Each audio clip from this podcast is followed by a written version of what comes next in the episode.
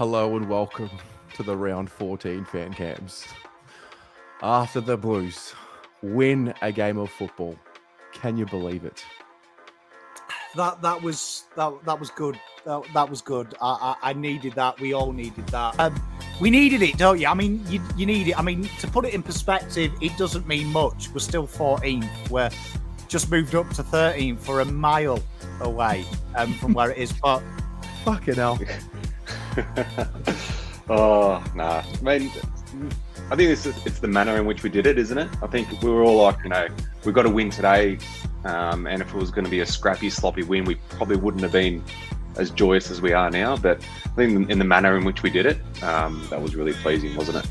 We've been nothing short of deplorable this year, but the moment's good. It's nice to have a bit Yeah. Of pressure valve release. I almost, I almost forgot the words. I didn't know. I didn't know what it felt like. I just, I just it's, it's foreign. We're back. No, we're not back.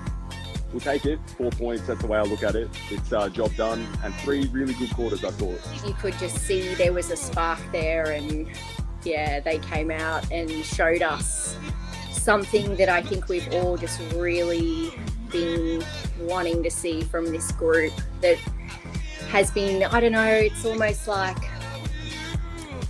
the things that they were working on weren't sticking but it seemed to click and find a way today If you had told me that we'd win by more points than Salami made today, I would have laughed. I did. I tried. I tried to tell you. It was good seeing hitting targets. It was good to see them capitalise in front of goal. I can't stress this enough. We went into halftime this week at 10 and 5. We went into halftime last week at 3 and 10. Terry, what's up? Mate, I'm I'm good. What's up? We got to win. 10 goals. Happy. Finally, um, I'm, I was absolutely pumped. It's a win. Take the four points. Um, it's like it's not like we don't get too carried away over it. With um, there was a few things that um I love seeing today. Um, our ball movement was incredible, way better. That the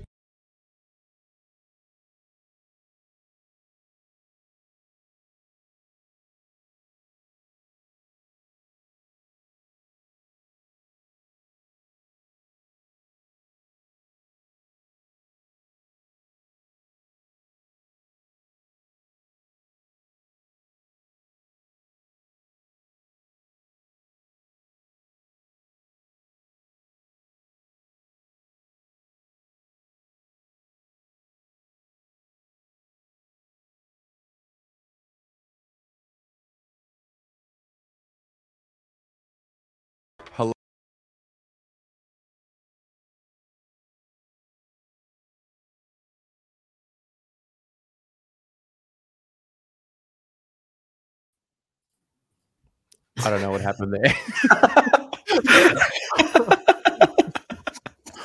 I don't know what happened there, but damn it. I'll upload that after the show. Hello, everyone, and welcome to the Blue Abroad show. After a win, after a win, got Pommy, I've got Joe. What's happening, lads? I'm not used to this. Joe, you're the guest here. True. True. How are you? Joe Adamo, welcome, mate. Thank you. It's been a while. It's good to be back. Uh, there's a few, a few in the comments saying uh, that I've passed on my Wi-Fi to you, I think, Tez tonight, which makes it that's about it's about right. I didn't want to say it, but you know, just going to say that that compilation works every single week. yeah, no, that makes sense. Absolutely makes sense. no, I'm good. How are you boys? Yeah, we're good. Pommy, mate, long time no see. yeah, it's been a long seven minutes, hasn't it? Hey, but it is a long time. Seven weeks since we've done this show with an ounce of smiles. Yeah, I know. I think that's what it's all about. I think we all know, not like we're not getting too carried away. Well, I don't know, but also it's important to have a bit of a pressure release this week. You know, Amen. Joe, what was the vibe on Joe Sunday? what makes salami next week. Yeah, I want to know about Sunday. I want to know about this salami situation. I want to know about the show on Sunday. What's your story? There's there's so many people that have said just make salami every week. Don't ever go to a game again. I think I think we genuinely have to try the theory at some point. Uh, I think Dan's actually making salami next month, so we might might test it then. We'll see, we'll see. But uh, no, it was a good day on Sunday. Regardless, I, well, I was spewing that we couldn't make it, considering the vibes that it looked like were being had at uh, at the G. But you know, watching from home was still just as good.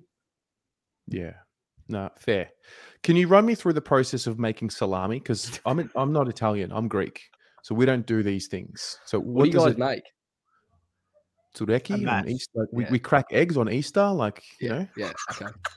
It's oh yeah, it's it's it's quite yes. Lana forty one salami. She- uh, Lana was obviously tuned in last night and on socials, but uh, yes, we basically you buy you either buy the pig and you cut it up yourself, or you can buy the meat already minced, and then from there it's uh, you you basically do whatever you want. Pepper, fennel if you want to do fennel, um, white pepper, black pepper, cayenne pepper, paprika. Mix it all in, keep mixing it in, keep mixing it in, and then put it through the machine, feed it through into the intestines, um, and you hang it up for six weeks, and that's it. Oh, okay. And then in six weeks, it actually becomes ready to to eat properly. Yep. Bit like Carlton's midfield. Just takes a bit of time to get going, Pom. Just got to add some ingredients, let the process happen. Six six weeks, six losses, and then you've got a you've got a team ready to win by ten goals again. That's it. That should have been Voss's press conference when they're saying, why hasn't that happened for six weeks? He's like, oh, well, our midfield system is salami. So it's not bad. It's actually a good analogy. I like it. All right. Well, big stuff tonight, guys. Big stuff tonight. So, this is what's going to happen. We are going to talk about the game, round 14, firstly. We're going to give some votes. We're going to do a honorable mention because we just haven't been able to do that lately because we don't do it in losses because we're petty like that. Then we're going to talk about storylines from the game. And then once we're done with the game, I'm going to do the draw, the 10K giveaway uh, for those who entered. Uh, entries are now closed. Halas, it's done. So tonight we're going to do the draw. I'm going to share my screen afterwards. I'm going to I've put all your names into a wheel and I'm going to spin them out, wheel them out, and uh, we'll go from there. So without any further ado, those of you playing along at home, give us three words to describe round 14. Pommy, I'll get you to start with round 14, and then Joe, you just flow in after that. it was great to see Voss go back to what made us great. It was it felt like a big everything felt like a big fuck you to the AFL from start to finish, from TDK's tackle on Witts having massacred the ruck hit out in the first quarter to the boys just starting to slowly build to going back to what we saw at eight and two, being a real un- unforgiving contested side against a side that is top five in every contested measurement as well. This is, I read a post on Gold Coast's Big Footy going, oh, we'll smash the Blues. They're the worst contested side. This is our strength now. And the boys remembered what it was. And it was amazing how it slowly started, building blocks started to happen. Once Crip started to get an ascension, players started to get some confidence multiple rotations. It felt like there was a lot of comments about Voss was stuck in his ways, arrogant. We saw more changes, more chopping and changing than we've ever seen. And before you know it, Carlton opened up that corridor on the second, and it looked like eight and two Carlton, didn't it? Like 10 goals in a row. Come on. I haven't got that excited on the watch along for about a year. They were lucky I came back half time with clothes on. I'm going to be honest, the watch along. It, it crossed my mind. Let's just do the rest nude. 12 unanswered, Pom, not 10, 12. It was uh it was it was it was a long time coming. Long time coming. Um, but I agree. I agree. It, we went back to basics. Something Dan said on our podcast for a few weeks now. Get back to basics, get back to what we're good at. Use the one wood out of the middle and 43 to 0 scores from centre bounce says it all.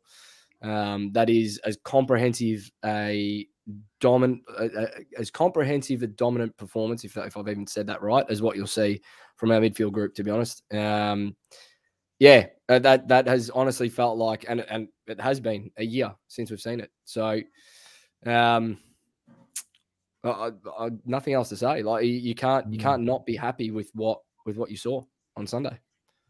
Dare I say, Voss was right. Once they got that nourishment, boy, oh boy, the boys. I mean, 72 points, Terry, stoppage and clearance. I mean that, that that and that's that early scoreboard pressure. I've been crying out for it for weeks. And sure, we may have got some better looks as well in front of goal. I think early on, especially. But we've had some looks in previous weeks where it's like if we kick that one, maybe we get on a roll, and we just haven't been able to do it. And it was good to see that the boys just got that little bit of confidence boost injected into the side from converting set shots and getting around everyone. It was just it was nice to see. Very nice to see. I've got to ask, what the hell was said at quarter time and what do you think? I mean, we've been asking what's the problem for s- six weeks. What in the world happened at quarter time for them to find the gear that led to the second quarter, do you think? Well, I mean, it was a slow start, right? But you, think about previous weeks, especially against Essendon and Sydney, they're the two games I look at. We've actually tried to play a bit more run and gun. So it just hasn't it just hasn't come to fruition. We've missed handballs, we've missed targets, and and we haven't obviously hit the scoreboard. But in those two games in particular, early on, you you, you saw that we tried to go at that run and gun and, and dominance out of the middle, and we just couldn't capitalize. Whether something was said at quarter time or whether it was just a, a, this three four week block of building into what we eventually saw, I'm not sure. But you know, a lot of people have criticized Voss for game day tactics and not being able to get the boys up on game day and this and that. I know it's only one performance, but it does it does silence a lot of that noise after what we saw after quarter time because there's not many teams that can turn their form around that quickly that I've seen this year. Yeah, no, it's a fair point. It's a fair point. Pommy, any other interesting things of note? I'll tell you what I noticed. The shepherding, Mm. the basics, handball, hands out, shepherd, create space, selfless.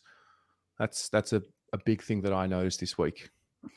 I thought the second quarter, it felt like Voss. I, I'm only guessing, but it felt like Voss. We always ask each other on the watch along, what what would you say? And the big take out from all of us was just die trying. Like, what's holding you back? You felt it in the first quarter. There was them cozy kicks, the possessions for the sake of possessions, and it was inviting pressure. But you could see when we did take the game on in spurts in the first, Gold Coast were vulnerable. And that second, that f- we started that second quarter so sublimely. It was a real aggressive stoppage. It was a real dare and dash, and you could see it slowly start to build. And I wonder if that's what Voss said. If Voss just said, "Look, they're going to kill us if we lose this game," right? So the only way out of this mess is you go out and you play. And if it goes wrong, it goes wrong. But is anyone else sick of getting beaten by playing a different brand of football?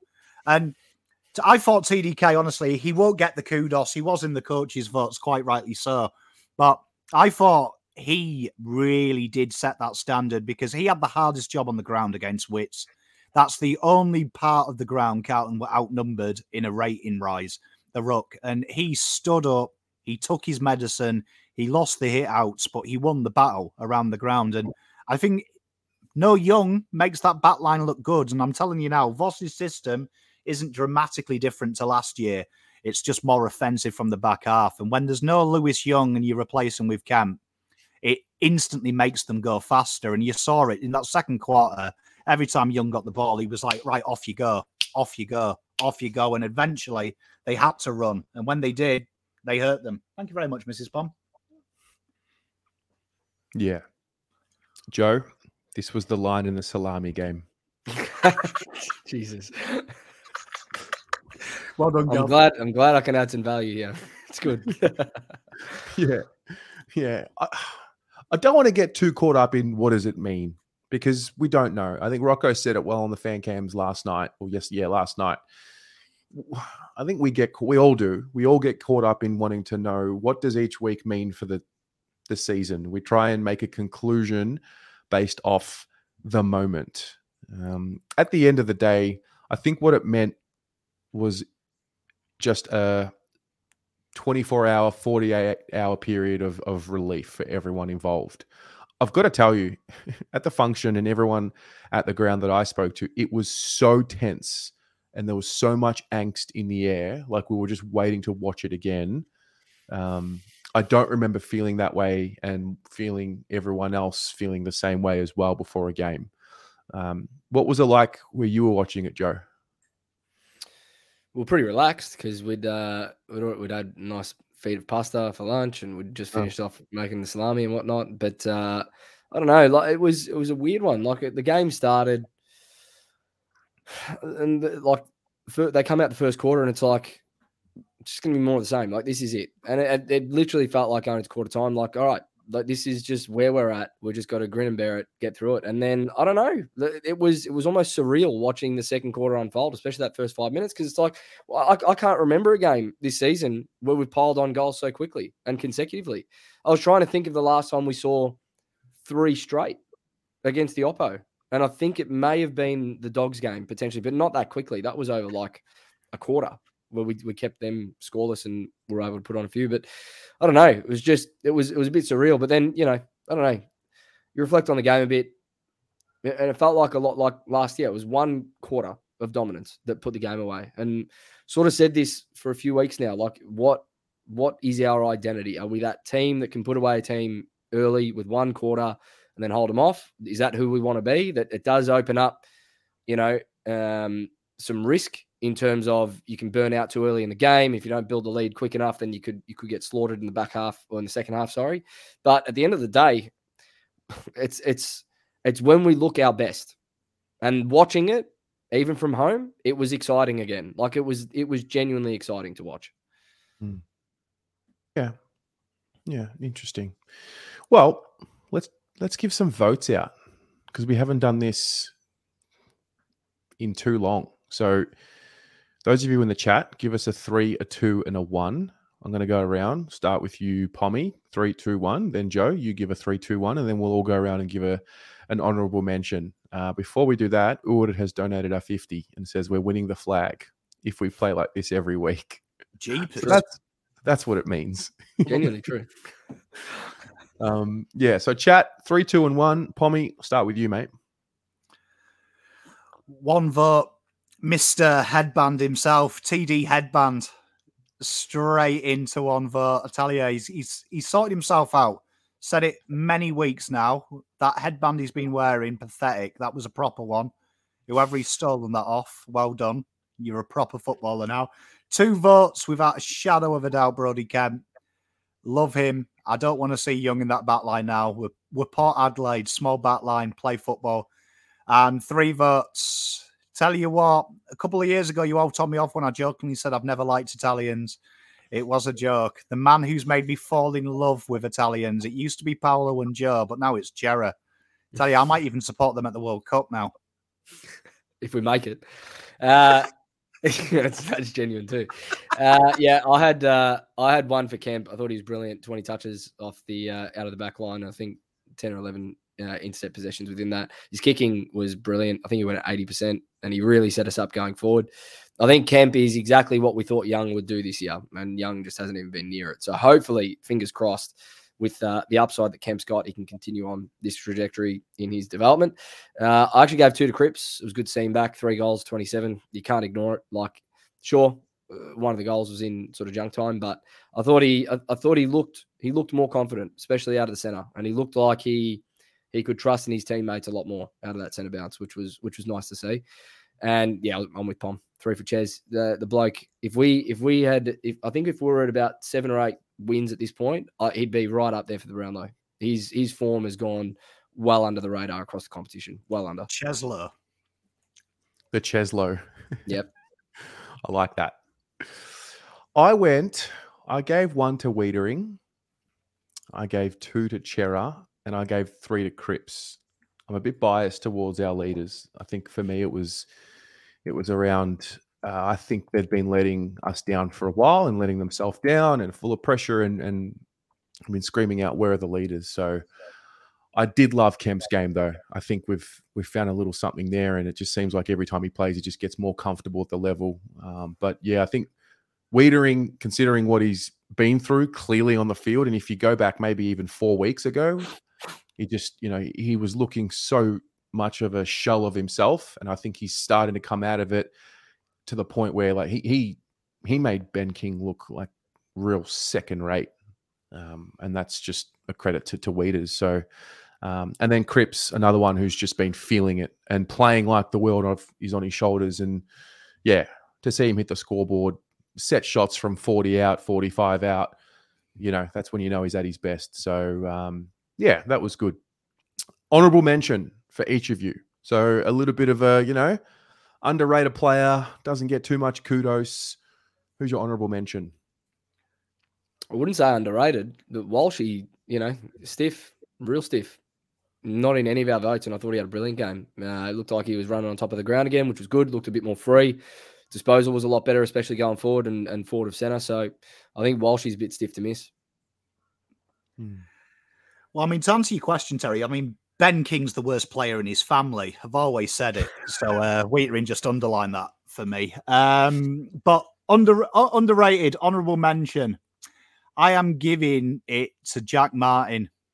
Tell you what, that that first entry that he turned into a goal, right, is the classic Carlton entry. It's overcooked. It was panicked but he was the level-headed reliability. Um, the goal from the pack was brilliant, and you know what? Seeing Jack Martin call players, I really enjoyed that this week. There was a few times he he berated Matt, Matty Owies in the second quarter mm. for not helping him, um, not being in the right place, and it, it felt it was probably the best eight-touch game I've ever seen.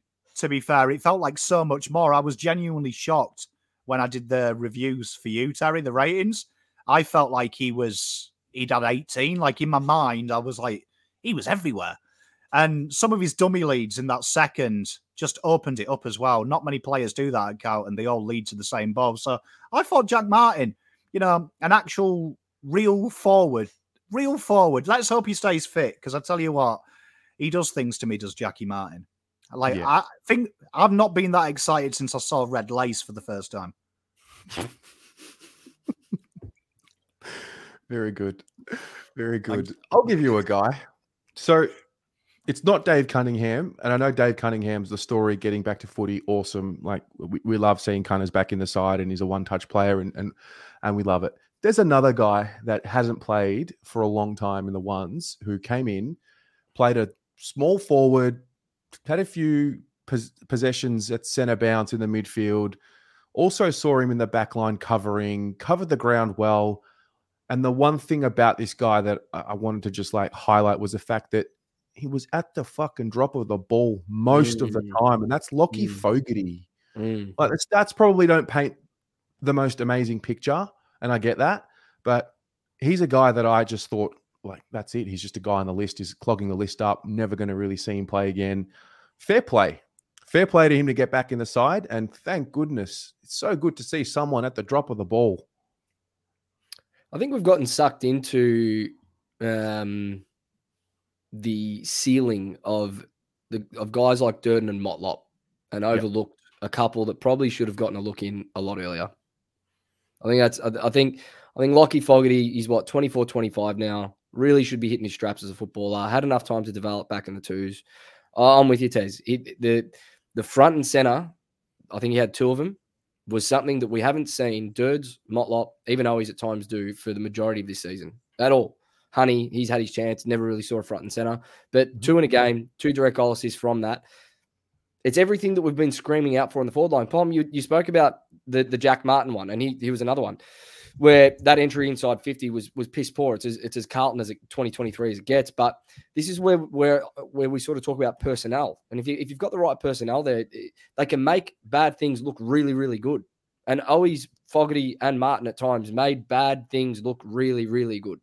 So you know they're not they're not the, the, the highlight names. They're not the flash players, but as long as they play a role and get the job done, I couldn't care less who's playing out there because if we get that output every week from small forwards playing, no problem. It's no surprise, Tez, as well, that when you think where he comes from, if we when we went back to that first ratings video, you asked what a good score was, and I said that Geelong are boring. They get sixes all across the board. Their their B graders hit sixes, which raises the A listers to eights and nines because they do their job.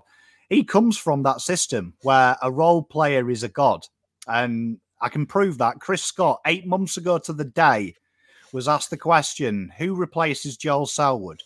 Is it Danger? Is it a drafty? And he said, without a shadow of a doubt, Tom Atkins. And the reporter giggled. You heard him go. and his response was Tom is like Joel in that he gets He he tries his heart out defensively, offensively, and overall all the time, and he sets the standard. He will make the tackle that no one else will. He will cough up blood for this football club, and he is the natural successor to Joel Selwood. And you look at Tom this year; it's been sensational, and that's what Fogarty is. He's not sensational. He's not going to change the game. Just does his job all day. And you know what? I agree with Joe. Maybe Durdin and Motlop were gifted games when we should have gone with what we know. What we know, because I do the VFL reports all the time. Fog outshines all the smalls and he plays 20% there. Mm. But he always does it. And Dow's form is 100% down to Fogarty. Fogarty protects him 24 7 in that VFL. No one gets near Dow because Fog hurts them. So I loved it. Joe, what do you say about the forward line setup that we've had? You know, we've pretty much solidified this theory of having three smalls, and maybe through injury we needed to change that. And now, I think with Motlop probably just you know dropping form a little bit, make some changes, and he, and he comes out of the side. Um, is there such thing as having your mix that stays the same for the entirety of the season, or is this just a reminder that it just has to keep changing and evolving with the times? Yeah, I mean, it's the first time we've seen a change in that sort of structure, right, all season, and it's the first time that I can remember that our midfielders have took it upon themselves to actually hit the scoreboard as well. So I don't know if it's coincidence or not, but maybe, maybe without having that reliance on, on, I don't know, it just, it, it, it for me, if, if, if, you look at that aspect of it, maybe, maybe naturally by not having or relying on Durdin and Motlop and Owies to be the ones at ground level to just hit the ground, try and lock the ball in. Maybe the mids looked at it and went, "Fuck, we need to roll up here, and we need to actually like we need to make sure that we press high because that's that's what it felt like." And by, by doing that, they naturally got looks at goal. Cripps, Cerra hit the scoreboard. They kicked five between them. When's was the last time we saw uh, two midfielders kick five between them? You have to go back to the first half of last year. So, you know, it, Voss is eighteen months in. It's still early like there's a lot of people that are calling for change and this and that. Like I think we lose sight of the fact that there is so much still being learnt. And yes, it's been frustrating. It, it was six losses in a row, and none of us expected that at any point in this season. None of No. us. But maybe this just gives it gives it a little bit of perspective of you know it can come it can come together quickly. Whether it will or not, I'm not sure. But changing those structures, changing those things, whether it be forced or whether it be through form, this is everything that they're going to find out just by week to week, not 18 months in, but three years in, four years in, five years in. What's it going to look like? You know? So, yeah. Yeah. All I right. think the truth is he doesn't know his best 22. No, absolutely not. I, I, I think at the moment you've got Motlop, who is phenomenal. On his day, he's better than Fogarty, he's better than Durdin, he's better than Owies. Ceiling wise, far better, right? But in reality, we don't have a Eddie Betts, who we know we can get six out of 10 every week.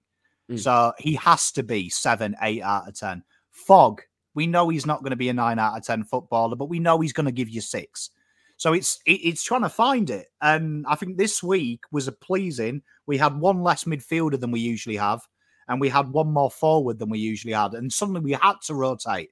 And you saw the midfielders came into the game natural, naturally because they had to. We had to rest one across forward. So I think that that is a positive. That moving forward, like Joe says, this can change quickly. Carlton could go four in a row. By the after Hawthorn, we potentially could be two points out of the eight. Let that sink in. Two points out of the eight. Like we were gonna, we're all gonna, you know, drink drink the horrible Kool Aid. Last week, two weeks time, we could be back on real Kool Aid. Like, do you know what I mean? Going, oh, we're finals, boys. Like that's that's how crazy it happens. Save it. No, I'm not drinking it. No way. No way. I'm not getting sucked in. I'm happy, but I'm not getting sucked in. Um, all right, let's go through a storyline as well that you've maybe picked up lately that you think is going to come to the come to the top of the of the table. Joe, you got something? I don't want to be negative, but uh, where there's smoke, there's fire. Uh, and with Jack Silvagni this season, there's a lot of smoke. A lot of smoke is what I'm saying, and uh, and hearing. And uh, you know, did we miss him? I don't know. I'm not sure. Uh, I, think I, I genuinely think that's going to be one in the next couple of weeks that uh, that we not that we might hear a bit more of. That, uh, that I, I just think that a lot more people are going to start talking about. And with Jack, you know, if TDK's in this sort of form, I don't see him coming back in. I don't think we missed him. Um, I just don't see a role. I, I really don't. I don't see a solid role in this team for Jack, and it's nothing on Jack. It may just be the structure of our team. Playing next to Harry and Charlie full time is difficult, and the fact that we're probably one ruckman short to make sure that we've got a solidified ruck that he doesn't have to chop out makes it even more tough because he's got to play that role. Can he play down back? Well, he's he's trying in the VFL. We'll see how that goes in a few weeks, but he's never really had a lockdown role, and it's starting to really show. And whether he's getting frustrated with, frustrated with that or not, who knows? But I think Jack Silvagni is a storyline that uh, a few a few fans are going to be keeping a close eye on coming out of this one because we didn't miss him. I can tell you for a fact. What do you how, where do you sit on the scale of you know that he's been trialed in in defence now in the VFL? Like where do you sit on the scale of down for it or or not not a fan? Well, Lewis Young isn't the player that we thought, well, hasn't been the player that we thought he was going to be. So we're one short already there. It's in the blood. You know, his dad played 300 games there. So maybe it works. Hopefully it does. Hopefully it turns into, you know, a, a Liam Jones story for us. You, you, you don't know. But I just, uh, yeah, where they smoke this fire. And I feel like that one uh, at the moment, it, it's going to become a, a, bigger story than what I think, uh, what, what I think we realize. Fair. I saw a few good signs from him in the back line and behind the ball of what I watched in the VFL. Pom, where do you sit on the Jack Silvagni as a defender narrative? um, to be honest, I, I, feel for Jack because he's just yeah. he's just a steady footballer. But I mean, at the end of the day, I think you look at the three big storylines that we're going to le- potentially leave the club: Dow, JSOS, and TDK. TDK is almost impossible to find in the draft to play the level of games TDK is playing. So he's playing a lot of games. He's always best 22 in Voss's system. That's hard to find unless you pick one as a ruckman. You're not going to find it. So that's a problem. But Jack Silvagni as the third high forward, they're ten a penny in the draft. Backline, they're ten a penny in the draft. I, I, I love Jack. I like the idea of putting down the back line, but he ain't getting past Kemp. And it would have to be that role. And he's playing the Kemp role. And he's not quick enough. He doesn't have the ability with the football. He's just a real solid player. So for Jack to come in, Motlop has to hit his potential. And then potentially you get rid of Jack Martin for whatever reason, he costs too much money. You've got his pressure acts and his defensive capabilities, which then allows J- Jesse Motlop just to be a pure goal kicker, which I don't think is Jesse's game, incidentally. So it comes a cr- crunch. List management's tough. Eventually, you get to a situation where Jack's going to be commanding 300k, 350k, where a draftee is 150k. So you think of output his own career. Does he want to be second choice? Probably not. If you can get a third or a second, which will be where these players are in the draft, do you accept it? That's a tough thing. But facts are facts. As Carlton fans, this far into a rebuild, get loose to players you like leaving. Mm. Do you know I mean? Get used to it because I'll tell you what, eight players you like won't be here next year. And that's just cold hard facts of the way the football is. Yep. Mm. Well said. The Booze Hound. I'm surprised they haven't asked JSOS to be rotations assistant and drive the bus to the game on top of his five positions he's not naturally suited for. yeah, this is why I love Jack though, because Jack will just do whatever and he'll play wherever. I went to a function, can't remember, a year or two years ago. Dill Buckley was hosting it, and um, Jack Silvagni was it was a preseason. It was it was preseason 2022 because Ash Hanson was there. And I'm talking about you know where are they going to play, and Jack Silvagni was there at the front, and um, there was Q and A in the audience, and um, someone asked like, "Where's your best position?" And, and he he said like, "I don't care wherever they tell me to play." So I don't know. Maybe I'm still holding on to the Silvagni fairy tale. I just think he's a selfless guy that'll play whatever role he's given to the best of his ability. And there aren't too many people that do that um, without sooking it up. Now, I don't know what's going on on the inside. I don't know what the attitude is like on the inside, but um, I know that wherever he does play, you know, he's not a ruckman. He's playing against big ruckman, uh, and this is probably probably goes to show where our development's at in, in the sense of the program from the beginning. What were the foundations that were set with the development of the players that's compounded to this point, where you've got guys like Silvagni, Dow, Fisher, some of these other like other types where you're not quite sure what they are. Like Fisher's now found himself off the halfback line. So yeah, I, I, I sense that there's a, there's a byproduct of that lack of development from the early days where we just didn't solidify what they were, and and and here we are. I know he's Lana's boy, and Lana will back me up here. You look at Jack since he's come into the system. He was originally drafted as a key position player in Mm. his junior year. He played centre half forward. Then two years in, Carlton started playing him as a midfielder to try and train our midfield to get used to tagging because of his high tackling output, which Patrick Cripps actually talked about when he won the Brownlow, that it was that year that Jack lived on him as a tagger, actually taught him how to break tags. Then he's been a ruck, then he's been a forward, now he's a backman. You've got to ask yourself this in reality, in elite level sport, this is going to break people's hearts.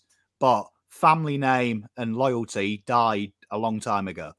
Do you know what I mean? It's about winning. It's about winning. And the reason that Jack is always moved pillar to post is probably because the coaches and the development staff don't see him in the top three players in that position. So do you know what I mean? Logic would have said Harry would have been Rook. It was Jesus. So that would suggest to me that Jack needs to find a role quick that is going to compensate a 300k deal, which is what it would be to re-sign him. And I actually like Jack so much that I want him to play best 22, and I think he does fit St Kilda's system. I think St Kilda are masters of role players, and they've got enough players to compensate his weaknesses, which means Carlton then maybe look at a caddy or something like that. So that's the cold hard facts. But that role for Vossi's side is quite specific, and I don't think he fits Vossi's system, and that's Mm. sad. That's sad, but unfortunately, he'll he'll tear it up at St Kilda, same as Liam Stocker. Simple roles, simple roles. He'll be good at what he does. I did not expect to shoot Bambi on the show tonight. I'm not shooting him. People get way too much of invest- emotionally invested in players. yeah, no, I know. Yeah, I and that's and it's true, You're Plum. You've, you've you've said this for a long time, and I'm I'm finally there. Like I've got no attachment to any player on this list at this point. Like it was fantastic on Sunday, but I think if we're going to move forward as a football club, this that's it's got to stop. Like we've just got to look at it and go, what do we need? Do they fit the system? Take the name out of the equation. Take the number out of the equation. Do they fit the system? Yes or no? If it's a no, on your way, go find success elsewhere. And it's not even going to hurt me, to be honest, because I would rather see a flag without Silvagni than no flag and Silvagni plays 200 games at this point. Really. Do you know what I mean? Yeah. Um, mate, you could put 22 people called Ralph Schmitz in that team. They win a fucking flag, I'll cheer them. No, one's going to care. No one will care. No one will care that day we win a flag. I tell you now. Support No support. Rangers in a in a tin pot league. Where Mm. you fall in love with a player and then Aston Villa buy him for two million and he's dog shit and he never comes back. Y- you love the club, not the players. So Exactly I, I love him though. I love Jack, but Yeah. if it means we can re-sign someone, winner. Storyline from you? Anything else that you're noticing come up? Just generally with the team, with the performance, like you know, things that are emerging.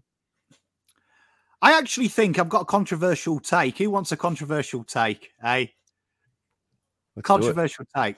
I actually think the best thing that happened to these boys is that dickhead who screamed over the banner. Screamed over the banner. Because I think you saw these players galvanize in a way that they haven't galvanized before.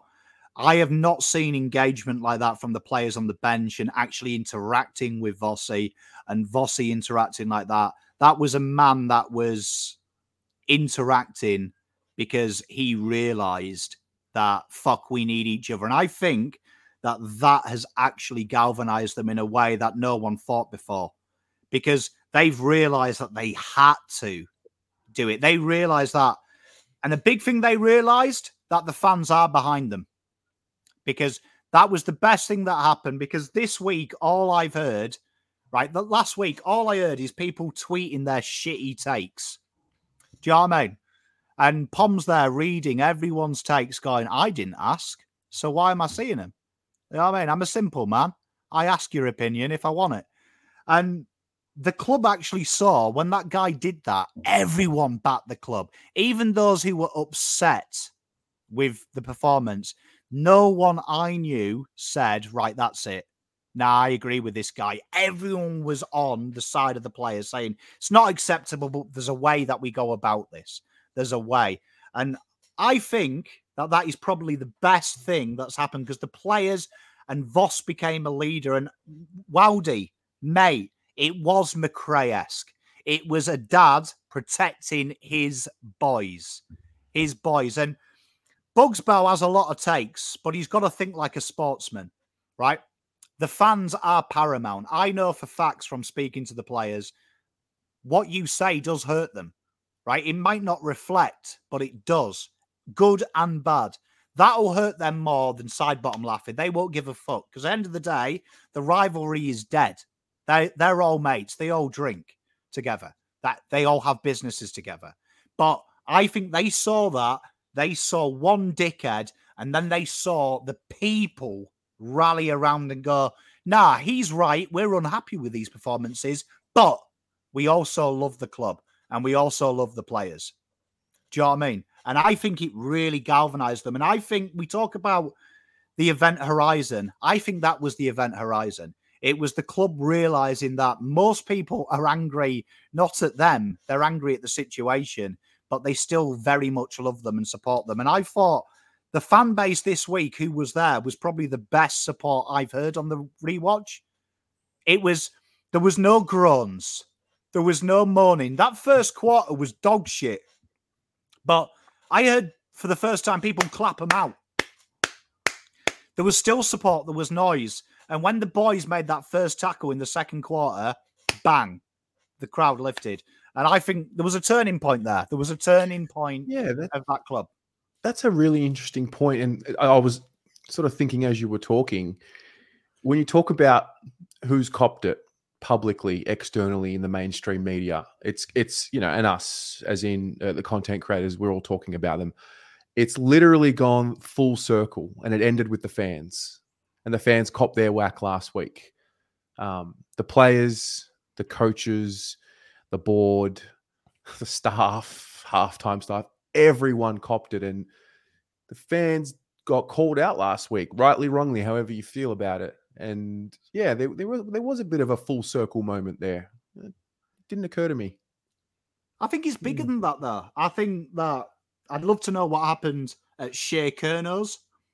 Do you know what I mean? I think that was the turning point. But I really do think I, I don't see it as the fans copying it. I think the media were were idiots. Not Like- copying it, but you know what I mean. Like No, the spotlight. Like like this is what annoys me at the moment. Socials, honestly, I have been involved a lot with sport and a lot with my own clubs in the UK, and I've never seen a fan base pick on each other. Do you know what I mean? Yeah, pretty Like, crazy. I can list you 50 people of Rangers who I think are complete bellends. But you know what? When they're on Twitter and socials, I'll back them. Even if they said the sky's black, I'd back them because they're my boys and girls. But Mm. You look at it in a context, the club actually saw something, right? That no one was like that. We were angry, but we loved them. And everyone rallied against that guy.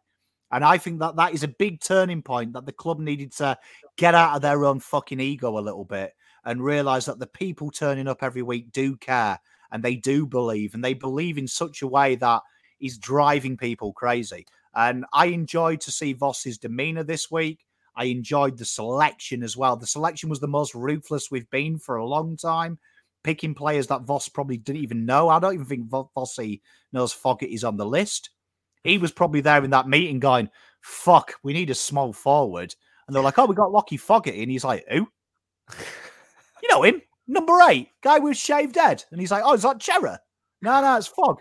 So that's a big thing for me. So, like, honestly, credit to the fans. You know what? You guys and girls don't get enough fucking kudos, but just look after yourselves, man. You're all good people. You're all good people. And support your team in any way you want. Be angry, be happy, be upset. I couldn't give a fuck. But just remember, we're all on the same side. And this time that, and this is Australian sport, they pull your pull your ego out your ass sometimes. Humble yourself and realize that it's not you versus them, it's us versus them. Right. And when that happens, it's that. And you see that with cricket at the moment. Australians are very finicky people because suddenly, do you know what I mean? Ooh, a Pom had a go at Usman Khawaja. We wanted him dropped two years ago because he wouldn't wear the alcohol logo because of his religion and he was shit. You guys used to just remember who you are. It's, it's okay. It's you versus us, us versus them. Unite, unite a Mm, little bit. Very good. Joe, I've got one for you. Yep. I know where I- you're going. I hate to say it, but there's still a chance, mate. Well, all right. Listen, if we're going to do this, we'll do it. We'll do it fucking properly, right? So we started eight two. We started eight two last year, did we not? And then we finished four and seven. We started four and eight this year. Why can't we finish eight and two? Why can't we do the reverse? Why can't why why can't that be a fire starter? If this was if this was a Collingwood or a Richmond and their season started like shit, like ours has, they're not going to put the Q in the rack at this point. All you're going to hear out of their club is no, like we're going to fight to the end. We're just going to keep fighting. Of course, we can do it.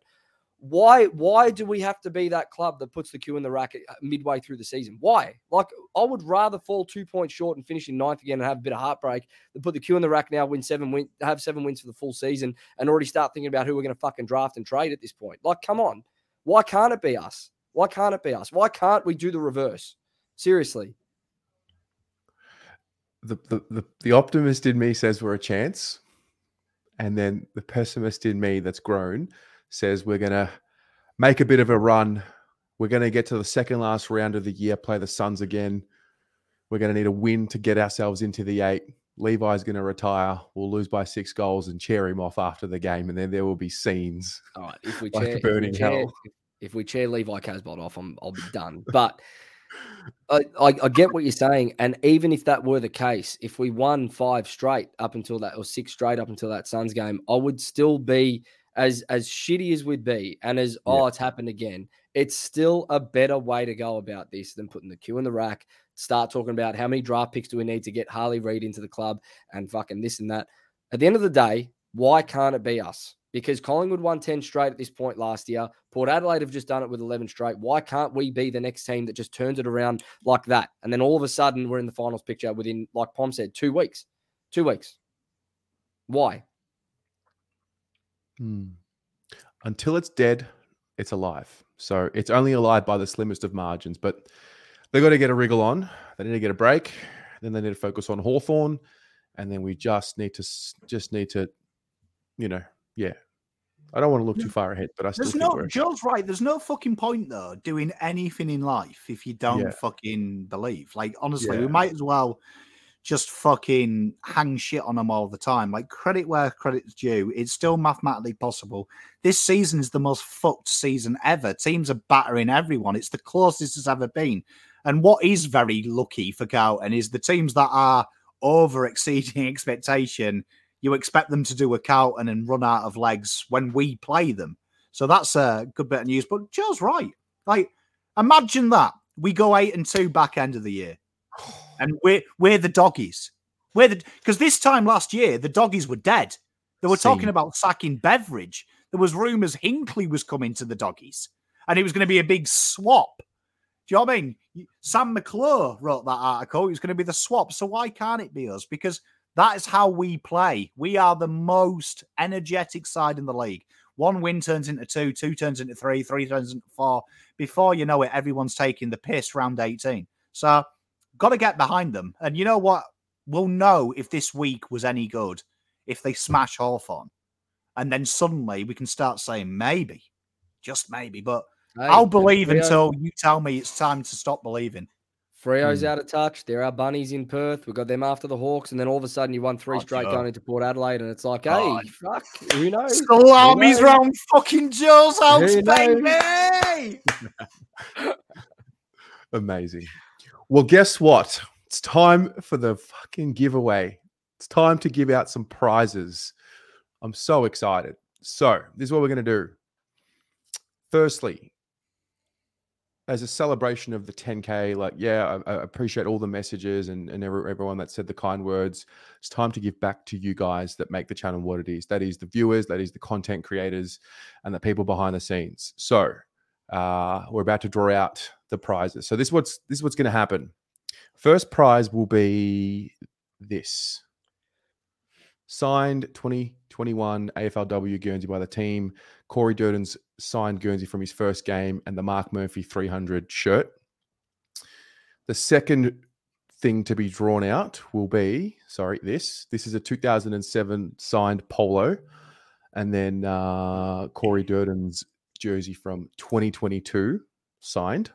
And then the third will be a Carlton Respects Guernsey and the Eddie Betts um, what do we call it? 300 and was it 350 or farewell game shirt that they made. So, three chances to win.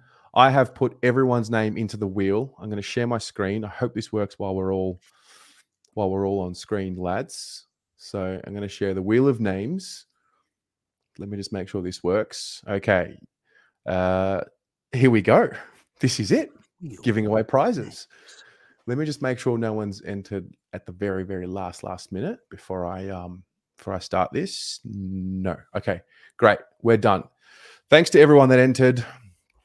This is it. I'm going to randomize the names again. So you'll see shuffle. I'll do it again. Shuffle. And then one more time. Shuffle. Okay. Prize number one. This is it. Here we go. I'm excited. This is so exciting. Oh, la- oh, I- oh! Well deserved. Wow. Well deserved. Wow. Get your cash back there, mate. let me just, uh, let me just uh, write this down. Ur, Koken. Um, okay. Well done, so mate. There's prize one. Okay. Uh, close. Okay. Are we ready? Do I shuffle for the second time or like what? what Are you, No. are you going to remove Mr. Kraken? Um. Well, he's entered five times. Ah, sorry. I'll shop. I'll shop then. I'll remove one. No, I get you. No, I get you. I'll remove one because yeah, I get. No, no, it's that. all right. All Ignore me. I'll just shop. I'll No, no, I am- pretty. All right, here we go. Prize two.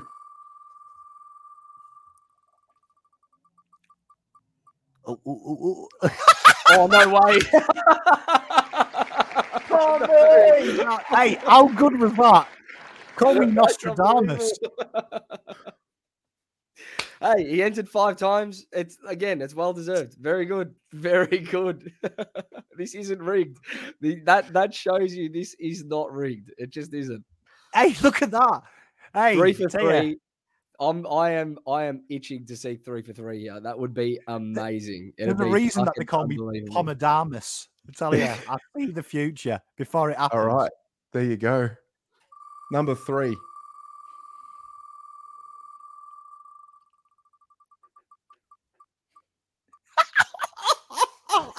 It was so close. It was so close. Okay, Andy Cracker. Uh, let me write this down. Andy Cracker has won the next prize. That would have been. I'm gutted it wasn't three for three. oh, it would have been so good. you know would have been what? So good. Just as a little bit of a a bit of a surprise, I'm going to do another one, and this time, the winner of this next spin will win the the infamous Oh eighty no. five dollar scarf. Cursed.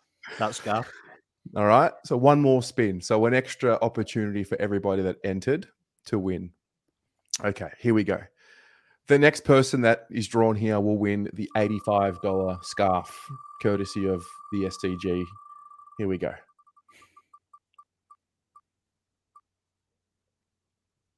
Bang, there you go. All right. Good first name. Daniel Burkett. Okay. So if you guys can get in touch with me, um, that'd be great. And I will ship these off to you. Thank you very much for entering and and thanks for being here. You know what? It's poetic. Ur has been a great, great supporter of the channel. I think it makes a lot of sense. So Poetic, Um, genuinely poetic. That one, that was unbelievable. yeah, well I'm done. he Didn't go free for free. it sure is your lucky day, Ur, and uh, thank you Well once done, mate. again. All right, next item on the agenda: VFL. Um, boys, what did you, Pommy? You watched the VFL. You did a review. Joe, any news? Like, as in any any any thoughts? No, I'm keen to hear uh, Pommy's thoughts to be honest because I didn't watch it too closely. Uh, it was in my neck of the woods. It was. It was in uh, Werribee. So the players did very well um, to survive a couple of years and not get robbed. So that was a, a big bonus for him. But um, they Jaxon Binns doing Binsy things. He was. He uh, was racking it up, and I keep saying it every week. His his defensive work rate. Honestly, he would easily be top fifteen in the draft if they did the draft today he would have shot up because his work rate is incredible. Um, he was tough to the ball. He was again. He's going to be one of them players that I can guarantee when he makes his debut, people are going to be like, "Oh, he's a butcher." But every one of his kicks is a dangerous, high percentage play. And as Joe rightly pointed out, if players like Fogg and Martin make them look good, which they do have in the junior in the VFL, they'll he'll come on a long way. He'll he'll do really well. JSOS playing down the back.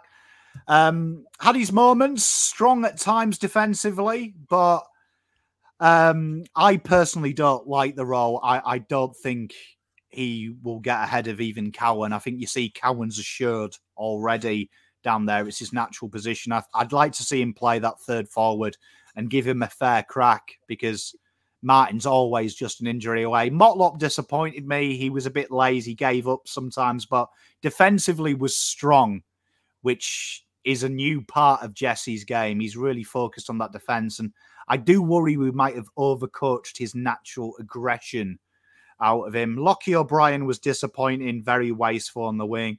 Um, Jack Carroll, um, he played the fog role, um, being the protection in the midfield and found a lot of the ball and was very tough. Uh, Zaki Fisher playing halfback, shades of Adam Saad at times when he took off, but um, yeah, that's a weird one in playing. I think that's more of a. I feel like that that's them trying to in- instill some defensive positioning. We know Voss craves that nourishment. Um, Hewitt was resourceful, was tackling all day.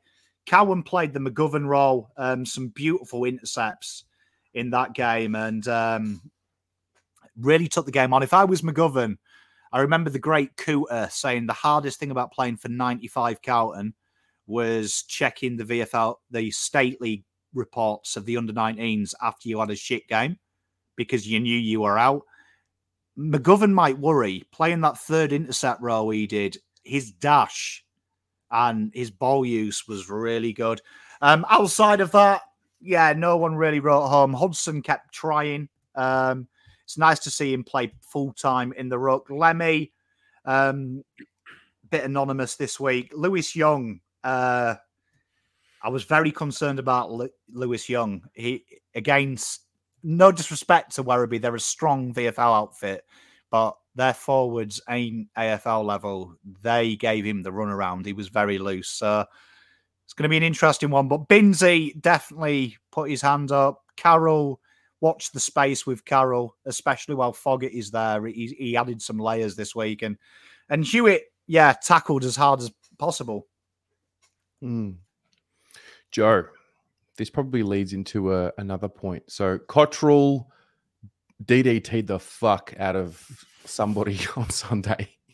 I didn't know he did. I didn't realize he did it. As soon as I saw it, like he's out, and it's been confirmed that he'll miss a week. I don't think we're going to be appealing that. That's pretty dangerous to be to be fair. Do you put Binsey straight in? Is this is, as in you know in in two weeks time? Was it Bins or I don't know? Do they roll the dice with Dow and maybe get someone else in as a sub? I don't know. I'm not. I'm not quite sure. Bins. I've watched him a little bit. I don't watch the VFL every single week, but when I've watched him, he does. He likes to take that kick, and he's got he's got that run in him. He's got that engine. You know, his ball use isn't isn't phenomenal. His decision mm-hmm. making is good, but his execution isn't phenomenal. and I just worry that his body's not quite there yet. That's all. And I I hate I hate that we've got this history at times of throwing kids in too early just because we think they deserve it. Because they're mm. they're they're a new draft pick and they've and they've strung together 10 games in the VFL. Like I would preferably I would like to see Binns play twos all year and all of next year. And then when he's 21, 22 and he's put on a little bit of size just to be able to compete at, at the level, um, get him in. But you know, I I- I don't know. I, I don't know if we've got a like for like replacement for Cottrell outside of maybe Fisher at this point if we trust him, to be honest. So um, it's gonna be interesting. It's gonna be interesting. Fair. Pom, what would you do? Binns, mate. So you. keep Dow as the sub or or bring Binns I, as the sub? Hewett would be a shout, but personally, I think Voss has accidentally found the midfield combination. Uh, I, I personally think moving forward, uh, unless we adapt something, I, I think that having a few rotations is how the top sides play, and I think it, it forces them to rotate. Binsey, I think he's earned it. I think he's hard at it, like Hollins as well, and he's the closest to Cottrell because he is very offensive. He's very aggressive. So it doesn't change too much structurally. You know he's going to be ahead of the final third. And I, I think, you know what, against Hawthorn, young wing, young wing combination there. They've got aim on and then they float the babies through. It's it's a free brainer. He's not going to be outbodied, so they get a free go at it and see what he is. So I think throw him in. Let's see what he can do. True. Fair. Yeah. Very true. Um, Ur has just donated, I can see, 20 Blue Abroad memberships. Oh wow.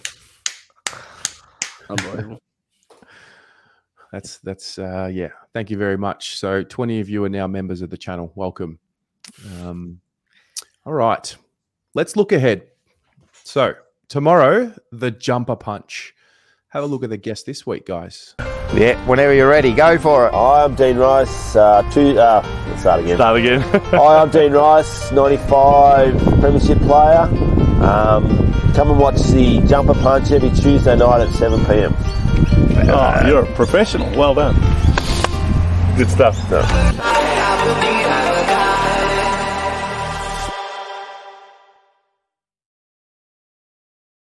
Shout out to Rocco and the boys, the jumper punch. 7 p.m. tomorrow on the Blue Abroad YouTube channel. Pommy, what happens on a Tuesday when there's no teams on the Pommy and Oz YouTube channel? Well, we'll have a sabbatical, but we will we'll bring something. We'll bring something. Stay tuned. I'll work on something sexy this week for you because we get a week off. So stand on me. But we will have the Faz and Pom show Wednesday, as usual. We will have a week off because I need to bully Faz and the rest of the Australian population for my team wrapping up Test Series One in Edgbaston. So um, we'll be flying the flag there. Um, yeah, and we'll probably have a bit of fun for the rest of the week. Yeah. Sounds good. Uh, the rest will be here on Wednesday. I think the besties will have an episode up on Wednesday as well. Also, stay tuned. Um, I've got something in the works, a little a little thing in the works this weekend that we're we're going to look to put together. Pom, Joe, you both don't know about it either, so but you're going to be involved. So just just stand by. Oh, and that's it, guys. Have a good night. Have a great bye weekend. Watch some footy. We know it's going to be stress free this weekend. Joe, thanks for joining us as always. Pom, thanks for being here as always. And uh, how good? How good? A smile. Very good. Very good. Peace out, everyone. Good night. Okay, guys. Go Blues and come on the Poms. Smash the Aussies. Go on, Blues.